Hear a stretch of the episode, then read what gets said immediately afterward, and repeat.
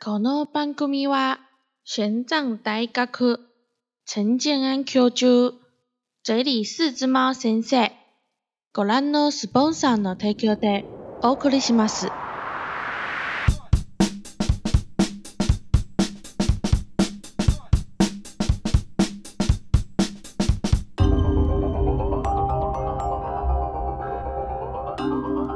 嗨，你好，欢迎跳回梦深渊， 我是此鸡飞笔记的鸡鸡，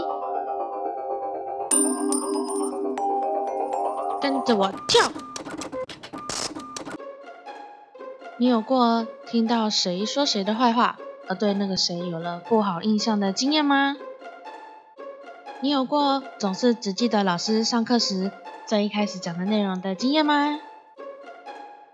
尤其是你有过在老师点名时，岩壁重修的学长姐总是第一个被叫到，于是你总是知道等等点名时要叫到的第一个名字是谁的经验吗？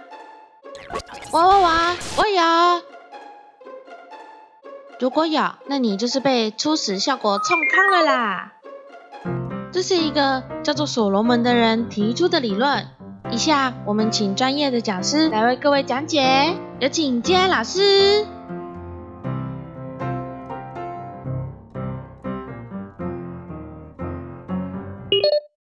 初始效应，今天我们要介绍的一个社会心理学的研究和现象。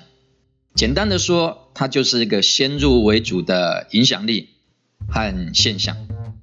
美国有一个学者啊，Solomon H，他很早就对印象的形成和我们人啊对事物啊出现某些次序上的不同，对我们的记忆有什么样的影响，这议题他非常感兴趣。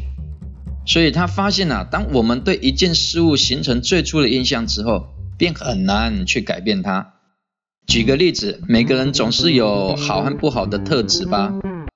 我们来做个小实验好了。如果我呈现给你的一组形容词，里面包括奸诈、勤劳、朴实、聪明，还有外表具有吸引力的，你试看看，当我们把奸诈放在第一个，也就是最前面。和把它放在最后一个，你觉得你对这个人的印象有没有什么不一样？如果有，那就是初始效应。因此，当我们想了解先呈现的好还是呈现不好的特质在后面，对我们形成对方的评价有什么不同的时候，社会心理学的初始效应就可以给我们一个解答。结果也显示，他的研究发现哦，当奸诈摆在前面的时候，相对于后面，确实我们对这个人有比较不好的评价。你的答案跟他一样吗？另外，第一印象一旦的形成，尽管之后我们有跟第一印象不一样的形象啦、行为啦或讯息出现的时候，我们也会有抗拒修改我们最初最原始的印象和评价。还有呢，这个研究者啊，他也发现哦，当候选人出现在第一顺位或前面的顺位的时候，他有比较好的优势，也就是他比较容易当选。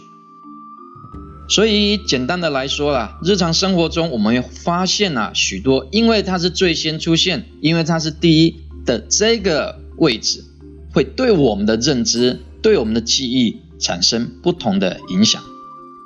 因为啊，它可能会最先把它传到我们的长期记忆里面。长期记忆里面，意思是说它是比较会被我们记得比较清楚，而且比较清晰的，而且比较显明的。相对于短期记忆，它比较容易忘记。譬如说，当人家跟你说电话号码，你如果没有马上记下来，很容易就忘记它了。因此，这样的效应对我们的日常生活中有非常大的影响。在我们的生活中，你可以试着去观察这个效应是不是你有在生活中产生的影响，或对你而言，你自己有没有曾经有这个经验？这就是初始效应的影响力。好的，初始效果的内容各位有清楚了吗？如果还是很模糊，那我们就以前面的例子来说说。假设你不认识某人。却因为听到这个某人被别人讲坏话，于是就对这个某人有了一些印象了，对吧？这种先入为主的认知途径，就是初始效果在作祟哦。嗯嗯，如果还是很模糊、不清楚的话，那我来跟各位说说以前我在念书时期，老师都会点名的故事吧。那些不管是延毕还是被当掉必修课，导致一定要重修的学长姐，他们的名字都被排在最前面。应该各校不一样啦，但我们学校是如此。然后老师每堂都点名的时候，慢慢的我就被制约了。但我永远只会记得最前面的几个跟最后面的几个，而我会记得前面被点名的那几个这件事，就是初始效果在作祟哦。各位有没有经历过类似的经验呢？欢迎底下留言哦。